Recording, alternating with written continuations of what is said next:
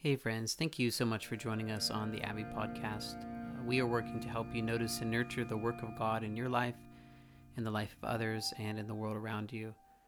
One small thought we'd ask you to keep in mind is that our teachings, our conversations, and the stories that we tell are primarily meant for our local faith community in Columbus, Ohio.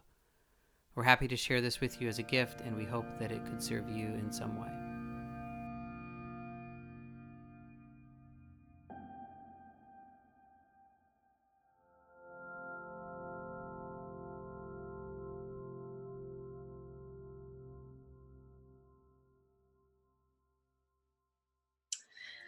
Yeah, it's a lot of like whining and complaining to God, it feels like. I think I was maybe like eight or nine weeks pregnant when I last had um, spiritual direction. And um, that was really helpful to just even be able to process with my spiritual director. Like, I am just in this time of suck. Like, how I just like to kind of like get it off my chest. Um, you know, even kind of processing how I was experiencing the Lord with her, I just felt a lot of encouragement.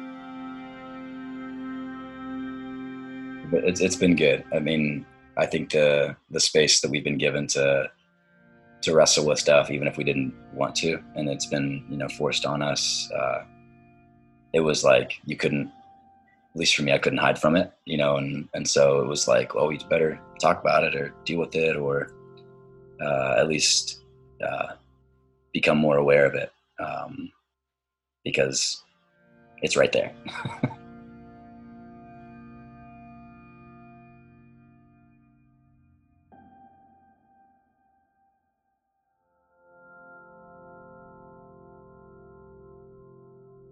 Hey, friends. Uh, welcome to the Abbey podcast. I'm here with my friend Hannah Ruth Estabrook. Can we say that? Of course. and uh, we just want to welcome you. And uh, what we're doing each week is we're creating some space and time to catch up together as pastors, talk about what it's like to pastor and to lead in this moment, as well as welcome a guest from our community. So today, uh, a little little later, we'll be welcoming uh, Meg and Anthony Fowler, and we'll hear from them about how how this uh, pandemic has been impacting them and their family, and get to hear some of their stories. So first, Hannah, let's uh, let's catch up. We had talked about giving folks an update a little bit on Sanctuary Night and how things have been going, and I would love maybe like take us all the way back to four or five weeks ago. Um, how has how has a global pandemic affected your work with Sanctuary Night? Yeah, it's great. Um, well, just by way of context for folks that maybe are not familiar with this project, Sanctuary Night has been now for about two and a half years a drop in center on Sullivan Avenue, hosted out of the Lower Lights uh, Ministries building. And we open, traditionally, we open the doors um, for a couple of hours on Monday evenings, and women who are find themselves, you know, involved in prostitution, sex trafficking, um, walking the street of Sullivan Avenue, they're invited to come in and spend a couple of hours getting a meal, drinking coffee. Um, we provide hygiene items and clothing, and and honestly, just a good time. Um, so for the last couple years, as we've been stewarding that, the the best part in my mind has just been the um, yeah, the kind of the memories we've been creating. You know, we have a lot of fun. We have dance parties and bingo. We play bingo and you know just get to know each other and enjoy what we can, right?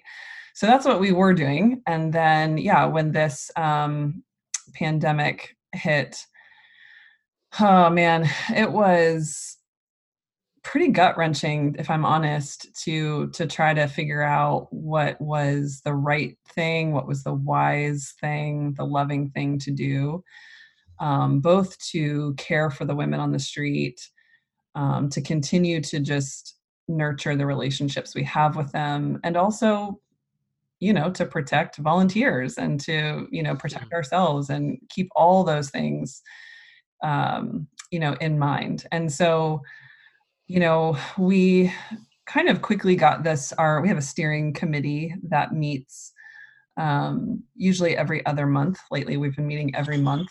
Um, and everyone sort of agreed that we wanted to still be present in some way, that we did not want to just stop showing up. And where we landed was, um, and so for the last really, I'd say six weeks now, on Monday nights, we are still there in the same time frame.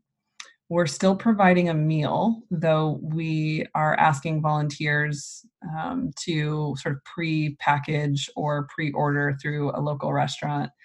Um, you know, meals that are already bagged just to avoid, you know, unnecessary um, handling, right? And so we still are providing a meal. we're still providing a bag of basic hygiene items but we're no longer allowing women to come into the space. So what's happening is that women are sort of gathering outside and we're just opening up the door, passing out a bag, a meal, um, a bottle of water.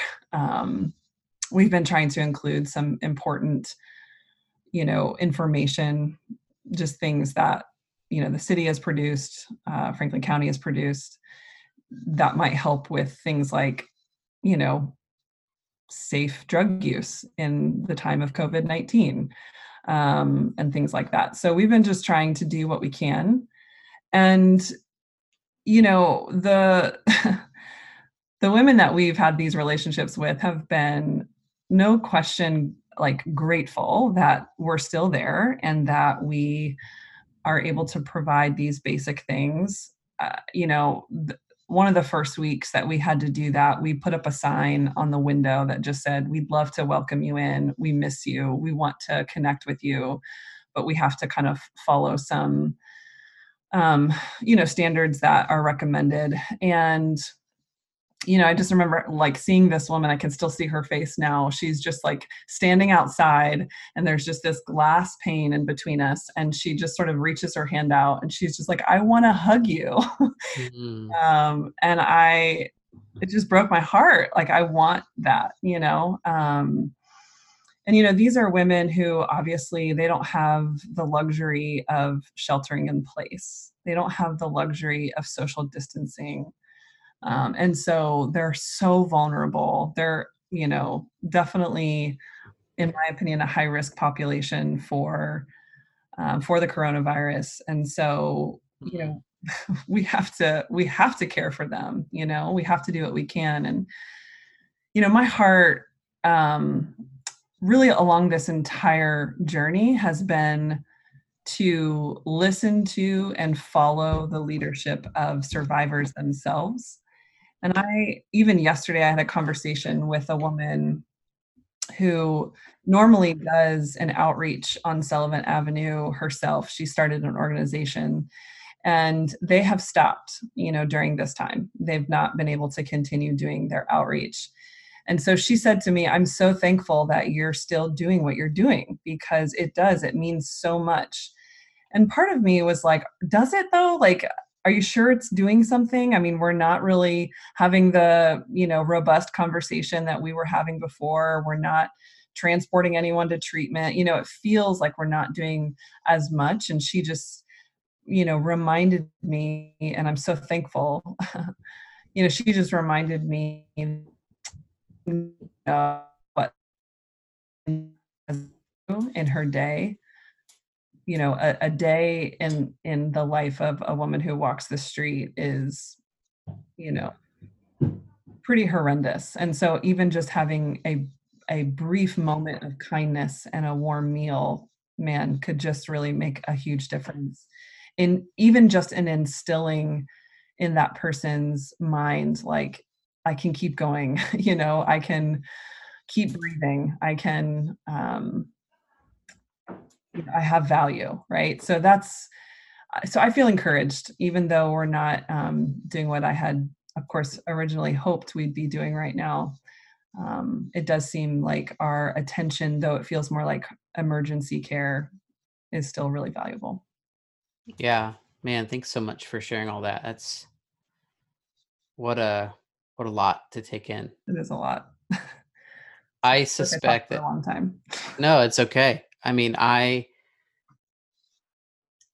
I suspect that just as in normal life, when most of most of us aren't in the world that you're in, um, I mean, obviously, um, I'm much more confronted with with this and and trying to lean in now that I'm part of the neighborhood, and this has been part of this neighborhood for some time.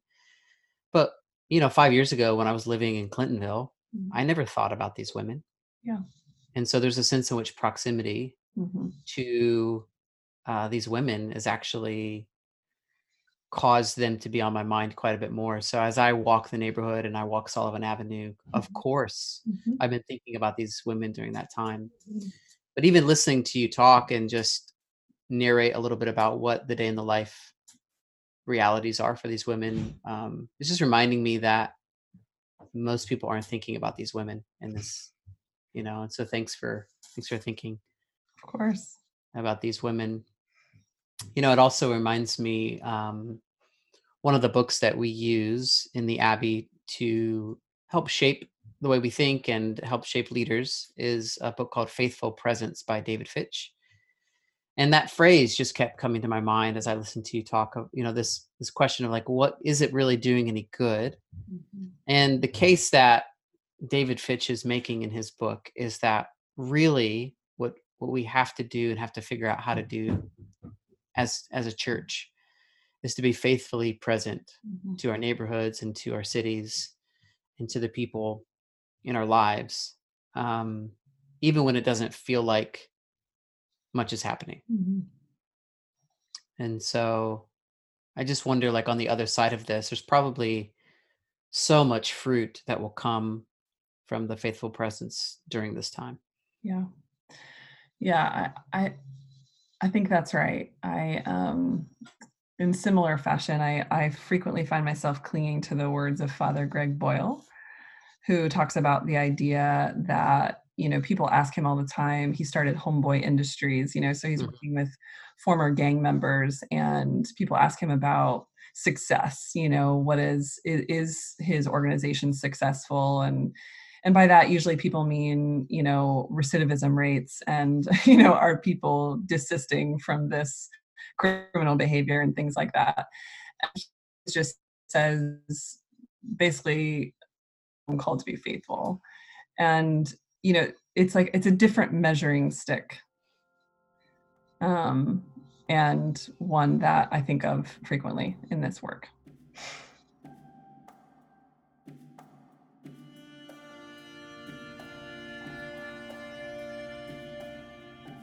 yeah i bet and i think about it a lot even as a faith community as a as a church planter you know in the church planting world um you know obviously we've done things pretty differently.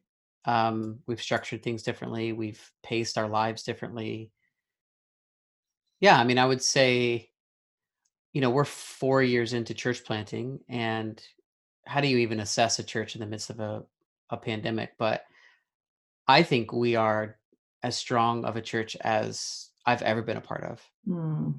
and you know we haven't been a quick growth church but i remember when we first launched and i was sort of kicking around some of the philosophical principles about how i wanted to go about planting a church um, this very slow way centered around spiritual direction the contemplative journey i remember folks that are sort of paid to think about church planting were asking me or saying to me like hey that all sounds great like we're just not sure it's going to work and my response was well yeah i'm not sure it's going to work either but the real answer to that question really depends on how long you're willing to wait Hmm. to ask the question Mhm.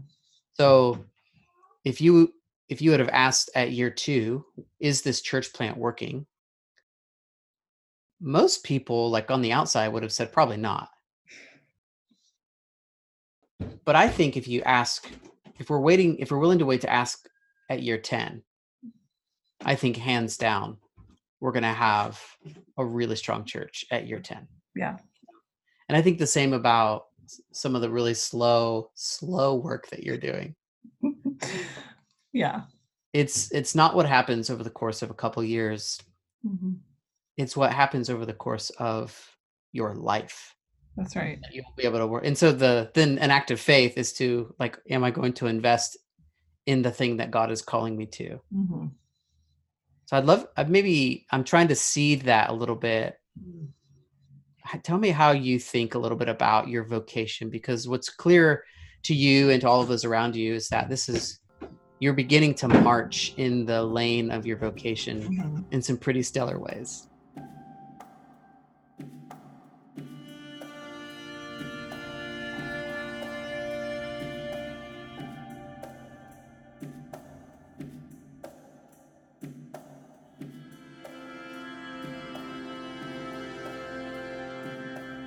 So I think you know, for me, I, yeah, regardless of sort of the, you know, short term gain or short term success or lack thereof, for me, this just feels like the thing I can't not do. um, and and I think it's two things come to my mind when I say that. Like one is that I can't unsee or unknow what I've seen and what I've known. You know, I have just had an incredible privilege over the last five and a half years to build relationships with women who are coming out of the lifestyle. I've learned so much from them, and I cannot. Um, yeah, I mean, it's just true that like it's changed my life. It's changed my perspective, and I experience a tremendous amount of joy when I do this work, when I think about this work, when I talk about this work. And so I feel like all I'm really doing in terms of moving into this vocation is I'm paying attention to what's going on around me and I'm paying attention to what's going on inside me. mm-hmm. and there's just this sort of beautiful overlap in this work. And um, so, yeah, that sense of like, this seems like the thing that the survivors are asking for and the thing that I'm quite enjoying.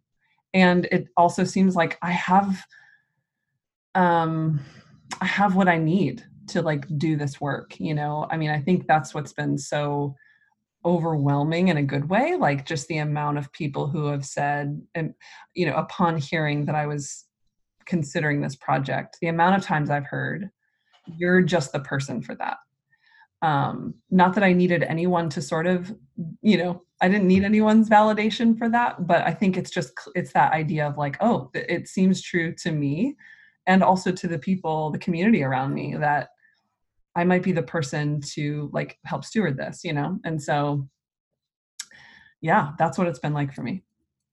Yeah i love that and it's it's really clear.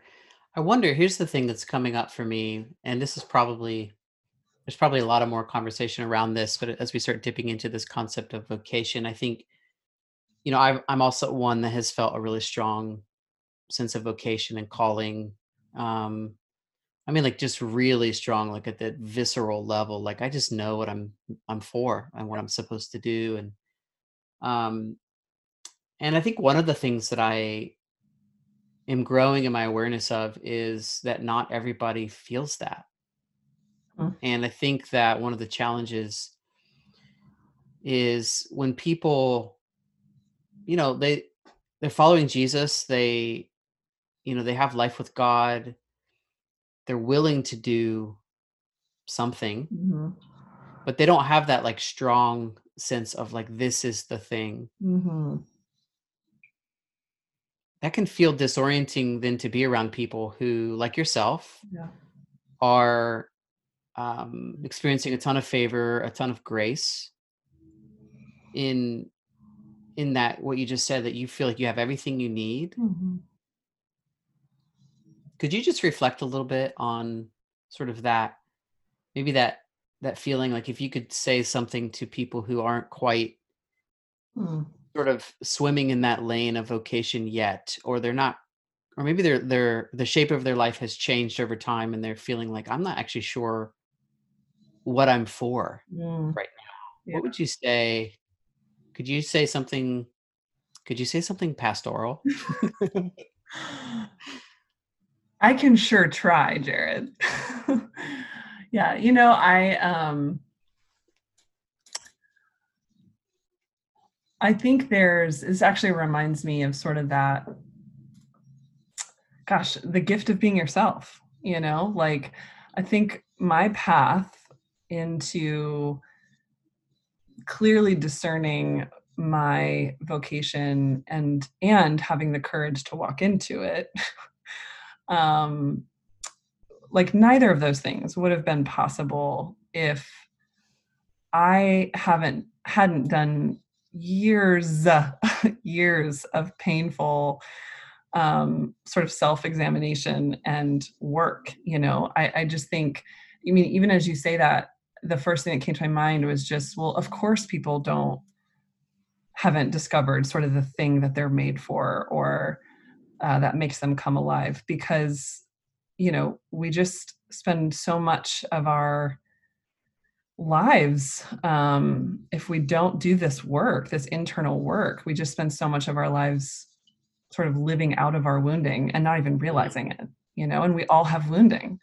And so um, I think that would be my encouragement. And I know I have a kind of a, a bent that direction. That's probably not the only thing that's important, but that's the first thing that comes to my mind is just um, remaining faithful to, uh, you know, examining your life and seeing, you know, is there an invitation from the Lord to, um, you know, to meet with a spiritual director, to see a counselor, to do some kind of soul care um, on your on your story. Um, because when i look at my story now and I, I think about my my history i should say i can see i can see how this moment was like being prepped you know? Mm. i can see how my life was pointing in this direction but if it had happened at a different time i may not have been ready or i may not have been healthy um, to really to do the work that I'm made to do. You know. Yeah. I don't know. Absolutely. Do you Would you add something to that?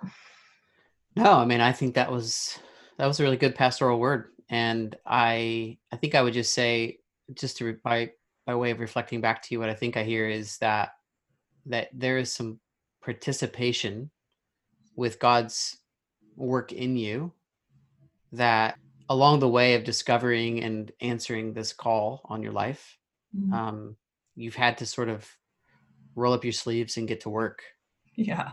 On that on that inner space, not not because it's like, you know, and this is where we we could spend so much time. You know, my one of my favorite quotes by Dallas Willard. We've been talking about grace, and he he says that grace is not opposed to effort; it's opposed to earning. Mm and so that that interior work that you've been chipping away at the, the you know the language that we use around formational healing prayer mm-hmm. or formational healing journey has resulted in a real clarity about your vocation about what you're for and the, the courage to just go for it that's right you know because if we if we have the courage to face all that stuff on the inside um, there's generally nothing external to us that is more frightful than the thing that's in us.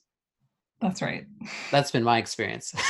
no, I, I, definitely second that. I think the courage is is a huge piece of it. I mean, I, you know, everybody knows who's like even maybe heard some of my story or watched my TED talk that like, you know, I was naming at 21 years old that I wanted to work with this population. But the reality is that I had so much shame. Like I just did not have courage at that age, you know. And I probably needed a lot more, but um yeah, I think shame is is at least for me the thing that threatens to hold me back and uh courage stepped in in a big way, you know. Yeah, absolutely. Well, it's really great to be with you in this journey and um obviously we're going to talk more about about your work with uh, Sanctuary Night and um, you know whatever ways that we can continue as a community to help be a midwife to this thing that that that you're birthing and that God has put in you. I've always you know wanted our community to to feel really invested in in the work that you're doing. And so whatever we can do to continue that we'll just keep talking. Thank you. Yeah Great. Hey, speaking of keeping talking, um, I think Meg and Anthony have been waiting, so we should let them in. Let's do it. Shouldn't we? Okay. All right. Let's let let's let him in.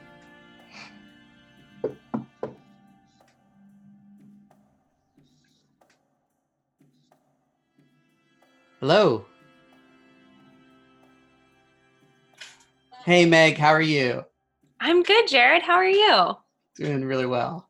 Thanks so much for joining us. I know Anthony's going to join us here in a little bit. So Meg, as as I mentioned before, we're just touching base with members of our community, um, hearing from folks about what life is like during this pandemic.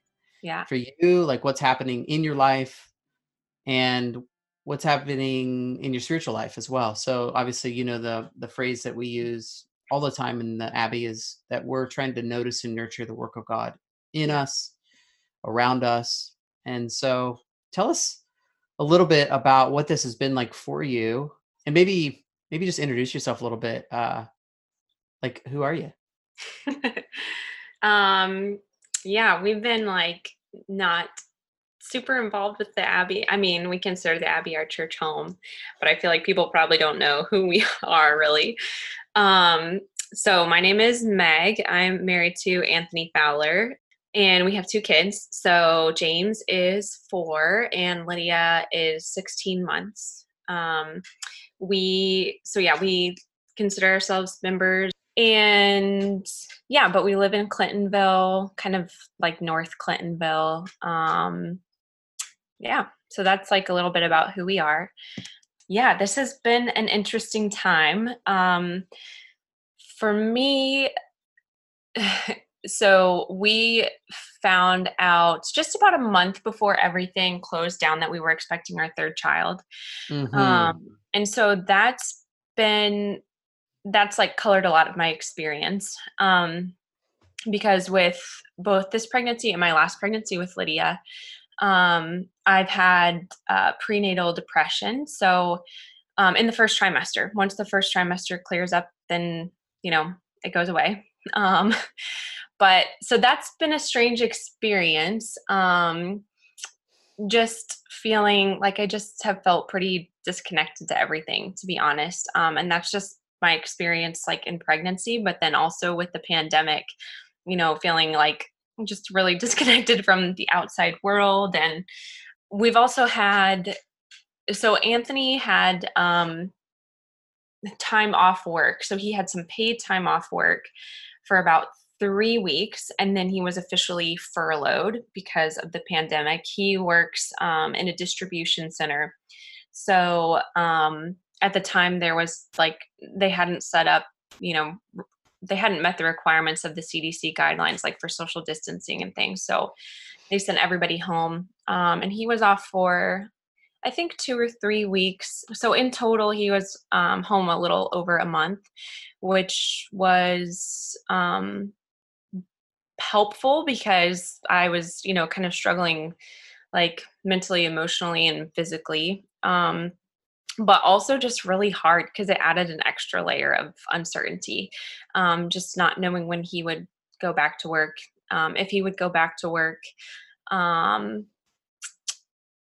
yeah, and then it being pregnant during this time, the other strange thing has been I had an initial doctor's appointment at eight weeks, um, but they were trying not to bring people in. So I'm I'll be 14 weeks tomorrow and I don't have another appointment until my anatomy scan at 18 weeks.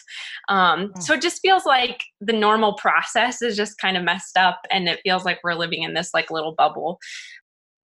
But there have been there have been some bright spots actually. We've been really loving or at least I feel more connected doing church on Zoom, which I know is not everybody's experience, but um, it's it has been hard for us with our kids to make it to the Abbey a lot of Sundays. For one, it's a little bit of a drive down there, not crazy, but you know, it's just one hurdle. And then our oldest, James, just really he's pretty reserved and he doesn't love childcare. Mm. Um, so it's been kind of nice because I feel like, oh, we're going to church. We're doing like what everybody else is doing, you know. Um, getting to participate and um, just feel a part of things. So that's actually been like a really nice experience for us.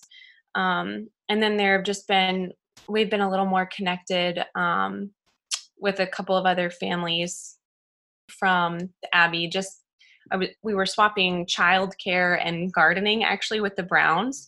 So Rebecca is helping us start a garden.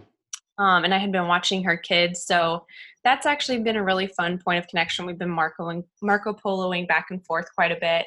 Um, she's dropped off a couple of things a few times. And so that makes us kind of feel connected. But it's definitely like an experience of just you just feel like we're in this place right now, you know, because there's just so much uncertainty.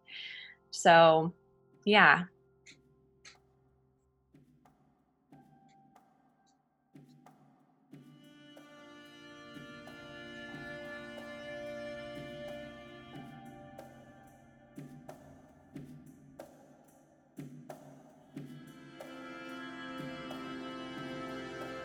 Yeah, Meg, obviously there's a lot there's a lot there that we could follow up with. Um, I'm so glad that you guys are feeling connected. I know it's been a hard, you know, time of day. Four o'clock in the afternoon on Sundays isn't always the best time to bring little people. So it is good to know that you're connecting via Zoom church. Um, so I'm really glad. So uh, I'd love, yeah, I'd love to hear more. If you wouldn't mind sharing the the prenatal depression stuff.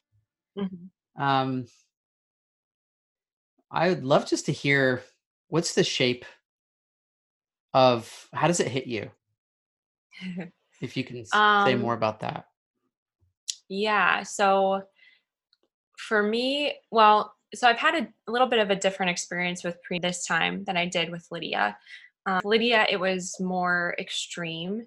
Um, part of that's probably because now I'm on um, I'm on an antidepressant, so I have been since Lydia was just two or three months old and i've decided to continue on with it um, so i think that kind of took some of the edge mm. off this time um, with lydia it was like you know I, I had the like the fatigue um, I had the nausea, although I'm really thankful that um, I've not been one to actually be like, cause I don't know how people survive that. I just, I can't imagine like being sick multiple times a day like that. But like with Lydia, it was just, I just felt this like really overwhelming sadness, just a frustration with mm. everything. Like I remember even feeling like with Lydia, you know, I just, I didn't want to be in my house. I, couldn't stand looking at my backyard, which just sounds so funny, but it was just like this horrible, like discontent. And it just, as soon as I hit maybe like 13 weeks or so with Lydia, it just all went away and I just felt fine again. So it was very much um, hormonal. Um, this time, like I said, it hasn't been as extreme. Like I wasn't like sitting on the couch crying for two hours every night.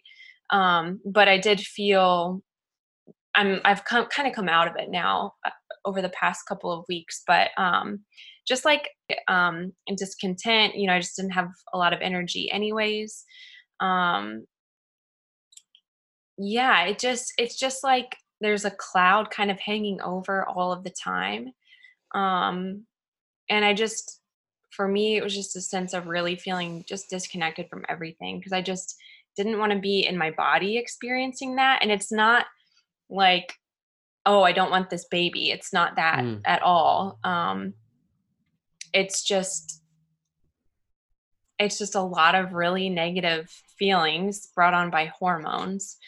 Um and so that's like a weird thing to sort out um because I've I've always kind of struggled on and off with anxiety and depression and times in my life definitely where um, I've been to counseling um, and you know practiced like um, cbt and you know kind of like encountering your thoughts and um, speaking truth to that and changing those thought patterns and things. And for me when there's a hormonal aspect like um, with prenatal depression it just none of that really matters. Like i just feel very much stuck in that experience.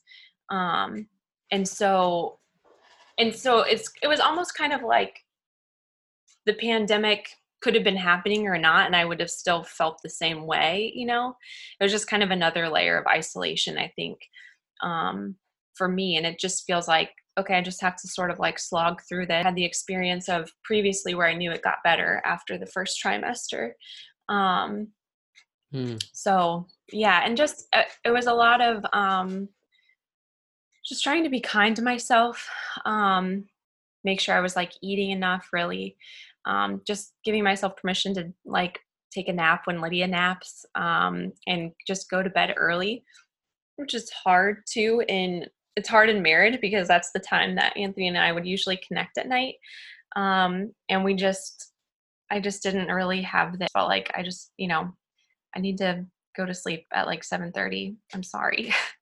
Um, so but we're like i said um, i definitely feel like i'm coming out of it and so i'm really thankful for that.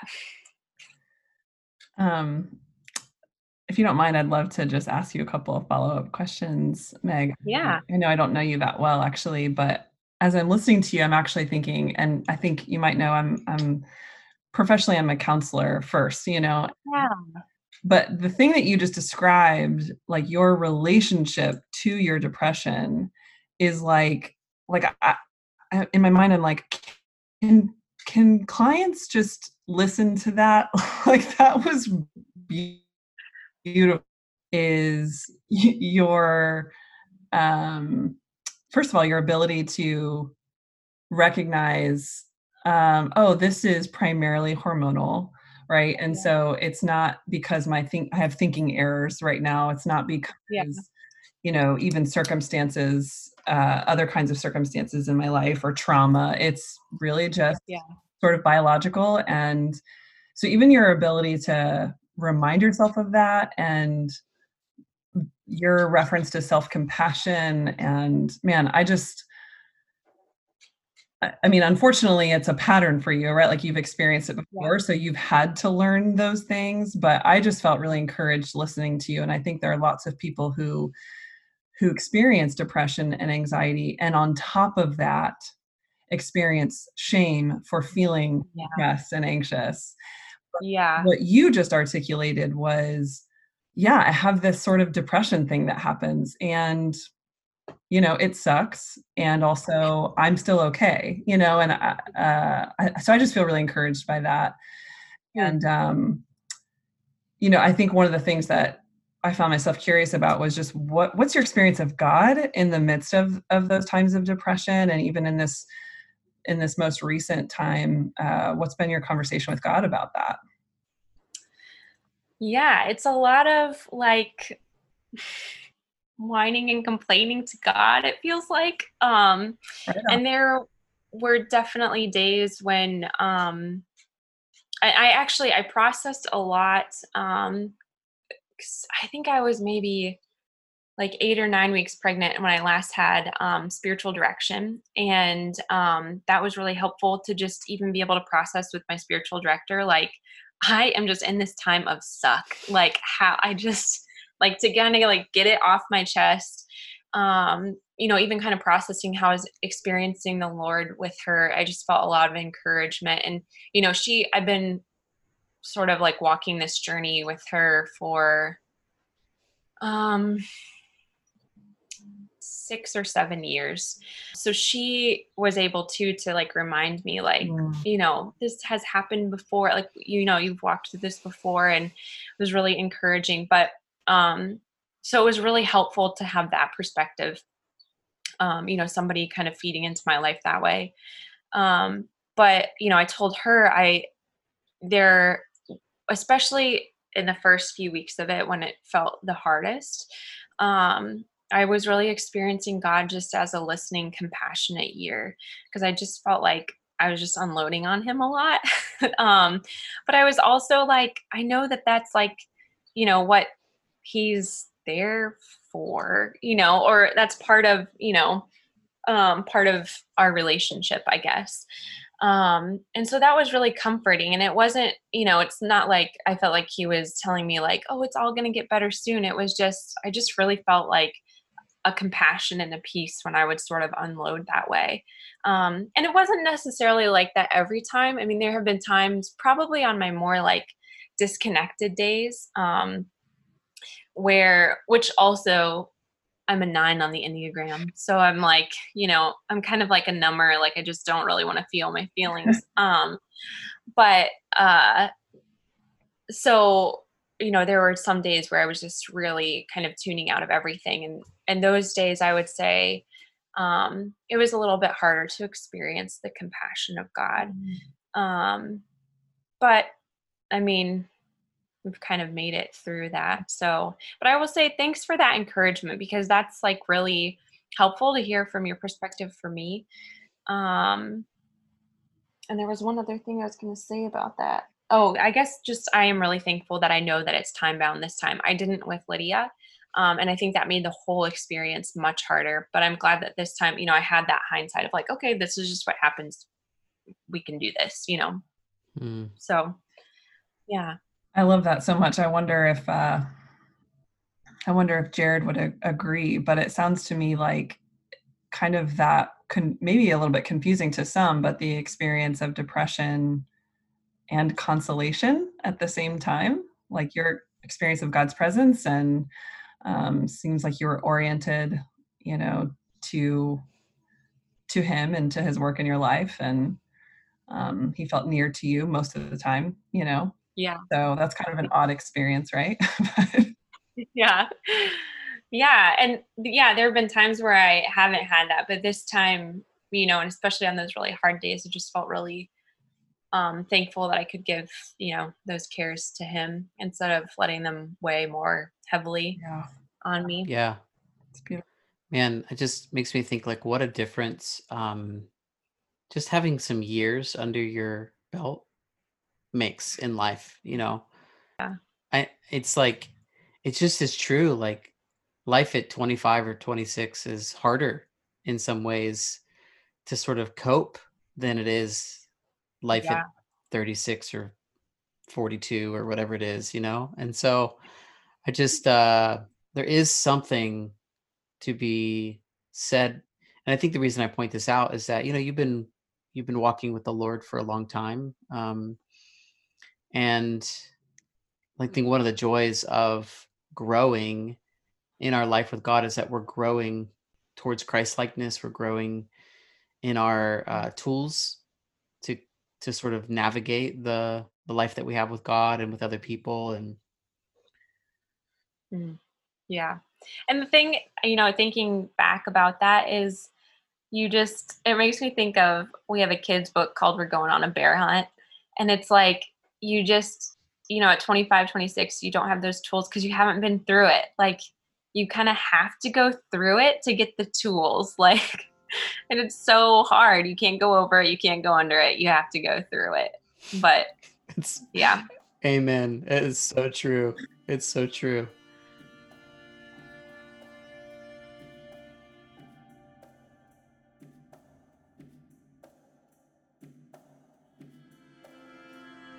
So thanks for yeah. man, just thanks for sharing all of that. Just you know, I hadn't I didn't know that that was part of your experience in this season of pregnancy. So, yeah. Yeah. Hmm. Anything else that stands out Thank to you, you about, um, you know, obviously that has, sh- you know, overshadowed some of your experience of the pandemic, but obviously we're going to talk to mm-hmm. Anthony a little bit, but what, yeah, what's it been like for you guys? Two little mm. kids, baby in the oven. Mama's not feeling the the best. Anthony will have many things to say on this. this has been really that's been the bulk of the hardness yeah. for him. but yeah, I mean, I am thankful to not that we didn't have hard times, he and I, because we definitely had brushes where it was like, neither one of us were understanding with each other. We were like tired of being cooped up together. Um, he went back to work last week, and I think um, we were both kind of relieved to be back to our routine a little bit. Um, but yeah, I was I'm thankful to have a spouse who is um like really willing to step up and to be compassionate and be understanding towards me um in this because the being I think trapped home together all the time was really hard. Um and we I mean we were like learning some things as a family. Um and I'm trying to think who I remember seeing somebody post on social media about oh, it was like a friend at our old church um, was posting about how, you know, he just couldn't quite shake this feeling that there would be um, a lot of good that would come out of this time, out of like even being cooped up together with your family. Like you're just, you can't, there are certain things you can't escape. And so you have to work through them. Um, and we, I think we had, I don't know if Anthony would agree with this or not, but from my perspective, we there were a couple times where we had some hard conversations that we wouldn't have had otherwise that hopefully have like moved us slightly more towards health mm. in our marriage. Um so yeah, Anthony, I think Anthony will have a better perspective on that because it, he was definitely more like in it whereas I was just kind of like slogging through, you know. Yeah. That's great. Well, I guess we'll hear from Anthony. Yeah, I'll go grab him. Yeah, go grab him. Okay. Anthony Fowler, what's up, man? What's up? How you doing? How are you? Guys? Well, we just had a lovely conversation with your wife. Yeah, I'm sure you did. And uh you guys just made the the handoff of children. We did. So, Anthony, Meg Meg shared with us a little bit about what it's been like. Uh, she she talked a lot about the prenatal depression that she experiences. Yeah and sort of how that's impacted. Um, just in general, just wanted to hear like how how has this been for you? What's been uh, what are some highlights or lowlights for you? Uh, what are you what are you noticing um, in in yourself spiritually during this time of pandemic? And then you can even tell us a little bit about just the practicals like your work and how that shifted and all that stuff. So sure, yeah, cool. Um, well, man, it's been it's been interesting um, to say the least. Uh, the past, you know, four, six, eight weeks. You know, um, one thing I think that you and I have already talked about, Jared, it might have been a couple of weeks back, but the reality of I'm a pretty uh, routine oriented, like rhythm oriented, practice oriented uh, person.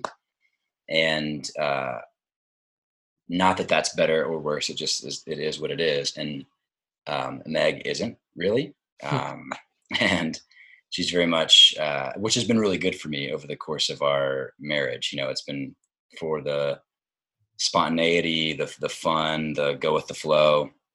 She's way better at that than I am.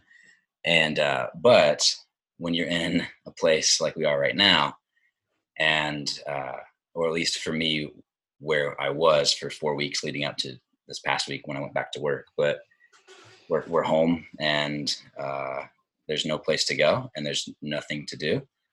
And uh, realizing the, the like the how much we don't have a rhythm in the sense of not that we don't have a rhythm at all, but like it's not what I would expect or what I would want day in and day out is how what works for my wife and the kids and especially when daddy's home it's like even right now just coming up here to have this conversation was really difficult. My kids were like you're home. Why are you leaving us? Like mm-hmm. what are you doing? And uh, that that's on a like very minute you know that was like a two minute thing. Multiply that over the course of you know an hour over a day over a week over four weeks nonstop and uh, and then just the reality of like Meg was talking. I think I'm not sure exactly what she shared, but just the the reality of of her energy right now and uh, and me feeling and I, I yeah just feeling like I needed to do a lot and whether or not that's true I was I think I was over the course of the past few weeks really realizing uh, my over functioning is coming out or was Mm. coming out quite a bit with my kids and with my wife and thinking like I needed to do everything.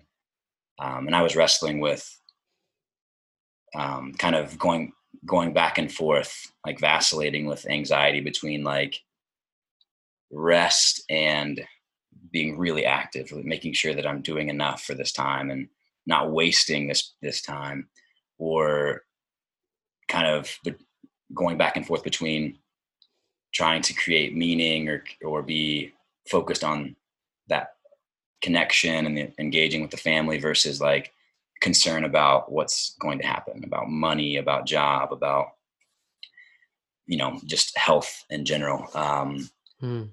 and uh yeah so it was just really really really bizarre you know in some ways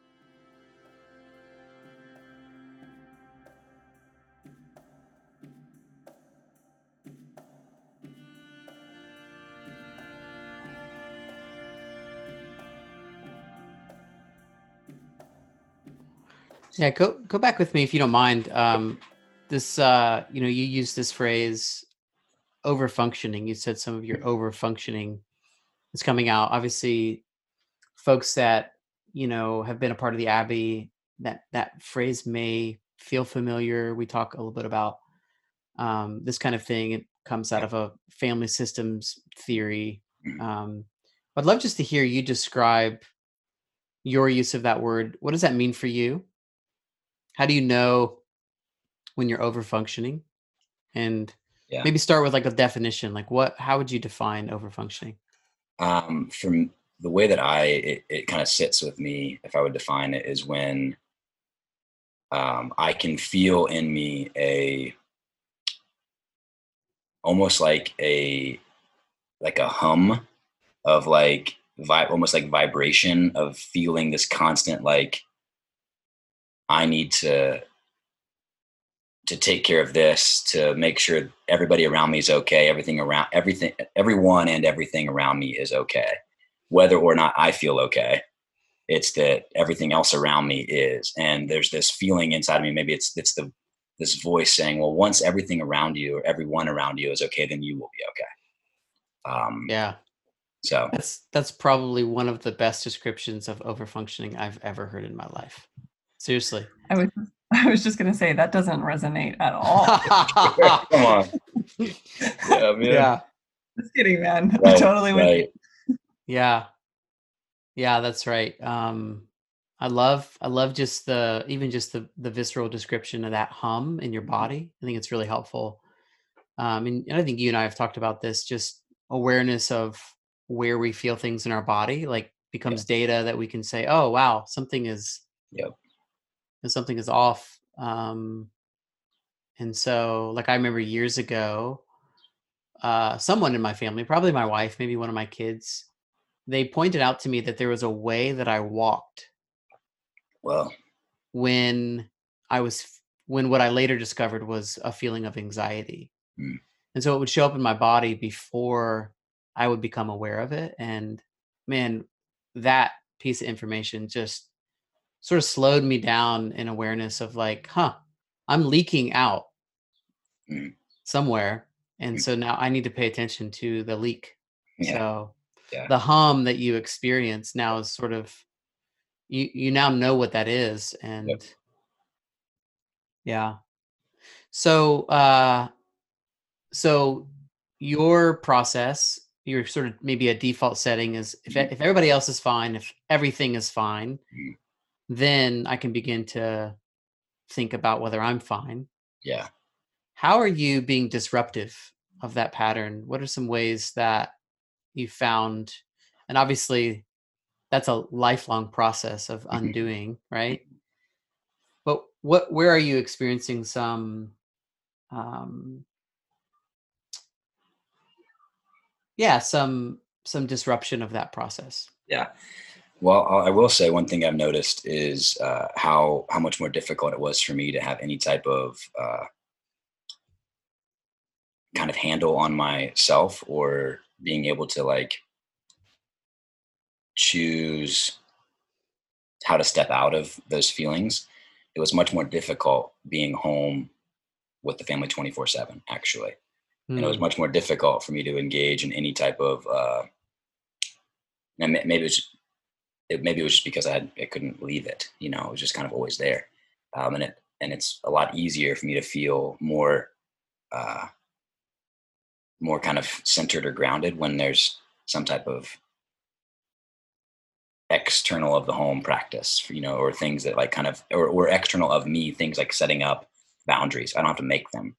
And I've found very difficult to make boundaries when it's, when no one else is able to do it for me. There's no, mm. there's nothing else out there to do it for me. And I was like really struggling with that. Um, and still am, but because I'm working again a little bit, it's like provided some like band-aid for that. But um but the one thing that was really and, and I like noticed it when it wasn't possible was being able to, you know, I'd wake up in the morning, the kids would wake up super early. I would have the kids while Meg slept um, for, you know, two, three hours, whatever it is. And then they would, when Meg would get up, we would eat and kind of be together. And then I would have to leave the house and have to go for a run for like, you know, be out of the house for, even if it's, it was 20 minutes. But just that was often enough for a few hours. Then it started to creep back in. But it was a re- it was something that became a very like even if it was like you know below freezing out. You know, it was I was just I just had to get out of the house and go. Um, and I would do it every day. You know what? You know, seven days a week for that whole time I was off. You know, and uh, that provided some. And it was it was a choice that I made. You know, to for my body to be able to kind of. And I think I needed to sweat. I needed to put almost like put that hum to to use. it felt like this there's already this activity in me like trying to do something. And so if I could just instead of trying to control people around me or try to like just fix the house or do the dishes again or whatever, I needed to actually move my body. And that at least provided some respite for a period of time. Yeah. That's great, man. I mean, that's so helpful to know. Yeah.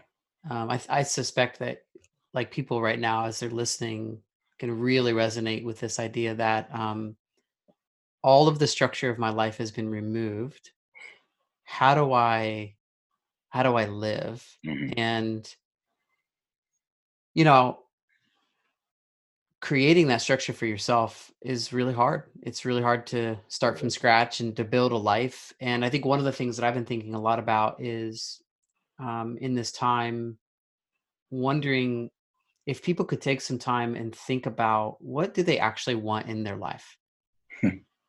And because it's going to be it's going to be really easy to have things come back into our life that maybe if we really stop to think about it we were like hey, actually i don't really need this hmm. so like some of you know like i i uh my facebook account was hacked like on easter sunday and i woke up easter monday and Facebook completely deleted my account, and I haven't been on Facebook since Easter. Right. And um, I actually love it. I mean, I'm just I'm just not going to go back. So, yeah, yeah. like that was something done to me. But I just wonder, mm. you know, if we could stop to think about what do I actually want to be the structure of my life, and obviously we don't have control over all of that. But yeah. uh, is there anything that you're learning in this season now that you're back to work mm. that as you think about sort of building some rhythms into your life that you're that you're thinking about right now it's a great question um,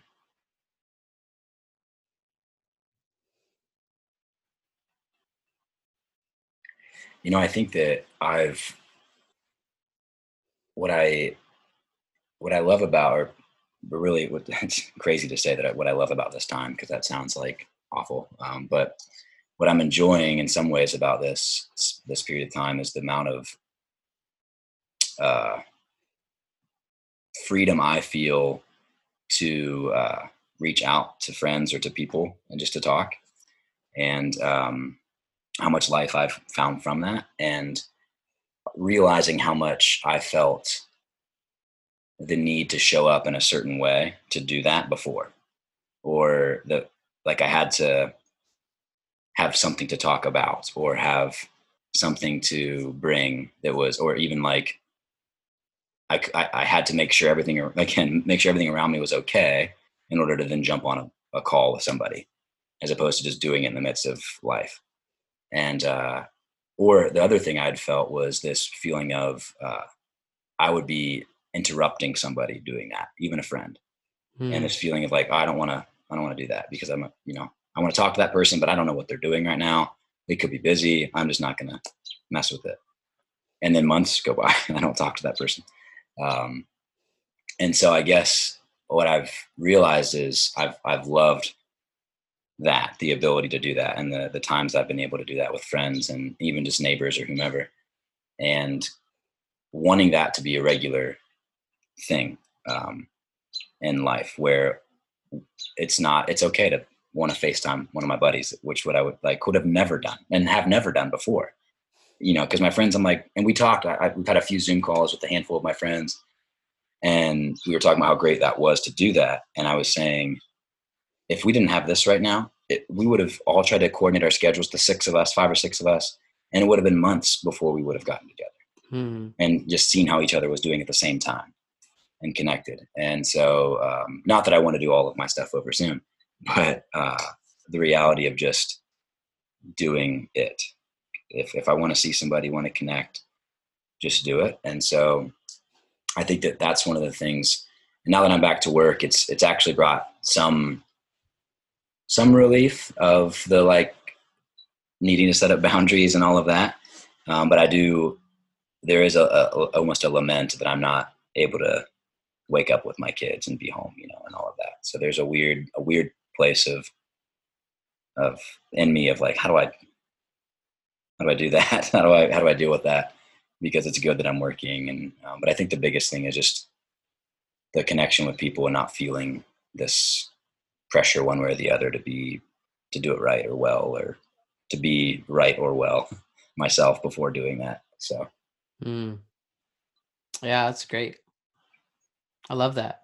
Yeah, one of the things that Meg mentioned was that, um, and I think she was wondering if you would agree about mm. this, is that, you know, she mentioned that you guys have had some harder conversations during this time and maybe some conversations that wouldn't have emerged had this time not have sort of pressed them to the surface. That's right. And so, um, yeah, like there's, there's something good even in your marriage, even in your life as a family um, that's come out of needing to press through some hard conversations. Yeah. Yeah. But it's, it's been good. I mean, I think the, the space that we've been given to, to wrestle with stuff, even if we didn't want to, and it's been, you know, forced on us. Uh, it was like, you couldn't, at least for me, I couldn't hide from it, you know? And, and so it was like, oh, you better talk about it or deal with it or, uh, at least, uh, become more aware of it. Um, because it's right there. yeah, absolutely, man. To just say that, like, as I'm listening to you, Anthony, this is actually less about the content of what you shared and more as I just sit here and think about the shape of your life, even before this pandemic. Like, you're a guy that gets up at 4 a.m. every day and, you know, goes to a job that I'm assuming like isn't your dream job. I could be wrong about that. um, yeah, and you know, no, you're you're coming yeah. you're coming home to two young children and a baby on the way. And I, honestly, the question that's just going through my head is like, how do you do it? like, because uh, I think there are other people in our community also, Anthony, who are navigating, you know, jobs they don't love, young children.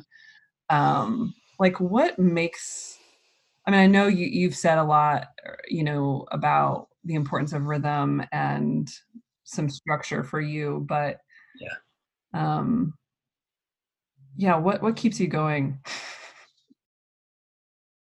Hmm. Gosh, I think I wrestle and ask that question or similar questions uh, all the time, and I think I'm failing at it all the time. And uh, but what's yeah i remember when i when i started this job i was angry Um, it was the only job offer I had received. I was actually angry that like this was the job that I had to do, and uh, and so it's not been easy, and it's not been. Uh, and I all the time am like wishing for a, a, different or a better you know situation when it comes to work and but then if i you know i think i sit back and i have to like and i guess it goes back to the the thought of like the what is what's important or what's essential what do i want my kids to remember? How do i want them to know me? And how do i want uh how do i want to just how do i want the people closest to me to experience me? And it's if that means that i'm doing a job that maybe i don't love but is working some things out in me and that i'm that at least fits a rhythm of life that i actually love which is getting up early and being home early um, and not working the nine to five and having to drive with traffic and have to wear a you know a shirt and tie and all of that then okay, you know, and hopefully it's not forever. You know, hopefully it's shorter than it is long. You know, but I think I, I'm I'm often thinking about, and even in work, you know, the job that I'm doing that shows the way that I how do I show up to the people around me? How are they experiencing me? Even if they don't have to they don't have to know that i don't want to be here. They don't have to know that that i don't you know i have different dreams of you know to for life you know? But if they can experience me in a, a way that's like hopefully shining you know a good light or making them feel better um, mm-hmm. about their life too or i can kind of do that in some way then okay um, and again it's been really hard at times but uh, i guess that's how i do it mm-hmm. i don't know i i get to drive in silence to work every day because it's dark and nobody else is on the road so that helps mm-hmm. there's a time of like centering I park in the very absolute farthest spot from the entrance, so I can have this period of time walking in to center myself, and when I leave, to leave it there. Um, so there's like mm. practices like that that help me just, you know, be where I am and yeah. not let it kind of that weigh on me too gold, much. man. mm-hmm. Yeah, Thanks. it's really good. I love one. I'll just reflect one thing back to you just because it really relates to some of what Hannah and I were talking about uh, before you and Meg came on, which mm-hmm. was um, they're just our seasons of our life where mm-hmm. they're like holding seasons where mm-hmm. we're being held in place and and we're getting to work some things out. Yeah. And you know, the temptation is to sort of be a bit saccharine about about oh, you know, this is this is just a, a season where you're working some things out and to push hope out into the future. Yeah. And I think the real challenge is to is to be okay with being in a season like this while also maintaining the hope. That's great. Yeah. That that God um is stirring things in you and healing things in you and addressing things in you and loving you in ways that you probably aren't even aware about. Yeah. So, man, thanks so much for um, it was great for carving out some time and um, I don't know, give James and Lydia some ice cream or something. something good, man. They deserve. Yeah, yeah. Really grateful yeah. for you and Meg to be a part of our community and. Um, yeah. Thank you. We enjoy it. We're glad to to do this, and we love where we and are. I just want to so, say, and I should have said this to Meg too, but like, it's it's totally okay that you know the Abbey is home and also sometimes you can't make it because the reality of your life is you. what it is and um, we're just so glad you're you're part of this community yeah thank you yeah thanks Hannah. Yeah amen all right friends well we're gonna wrap it up here and uh, we'll be back next week with another another guest and hannah and i will continue to to flesh out this process of of helping folks in our community notice and nurture the work of God in their lives. Peace out. So thanks so much.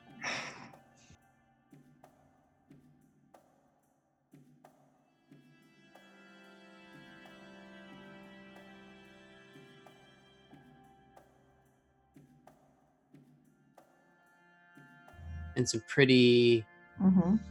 Um, can I can I say badass ways? Can I do that? Yeah, you're the one who told me I couldn't swear on this podcast. Oh, you're you're the one that's beginning to march in the lane of your vocation in some pretty stellar ways. Even badass, we might say.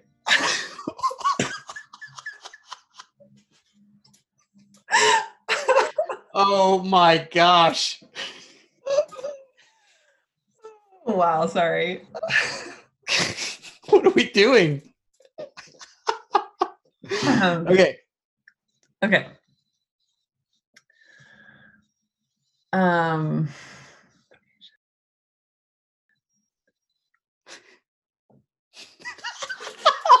sorry. uh.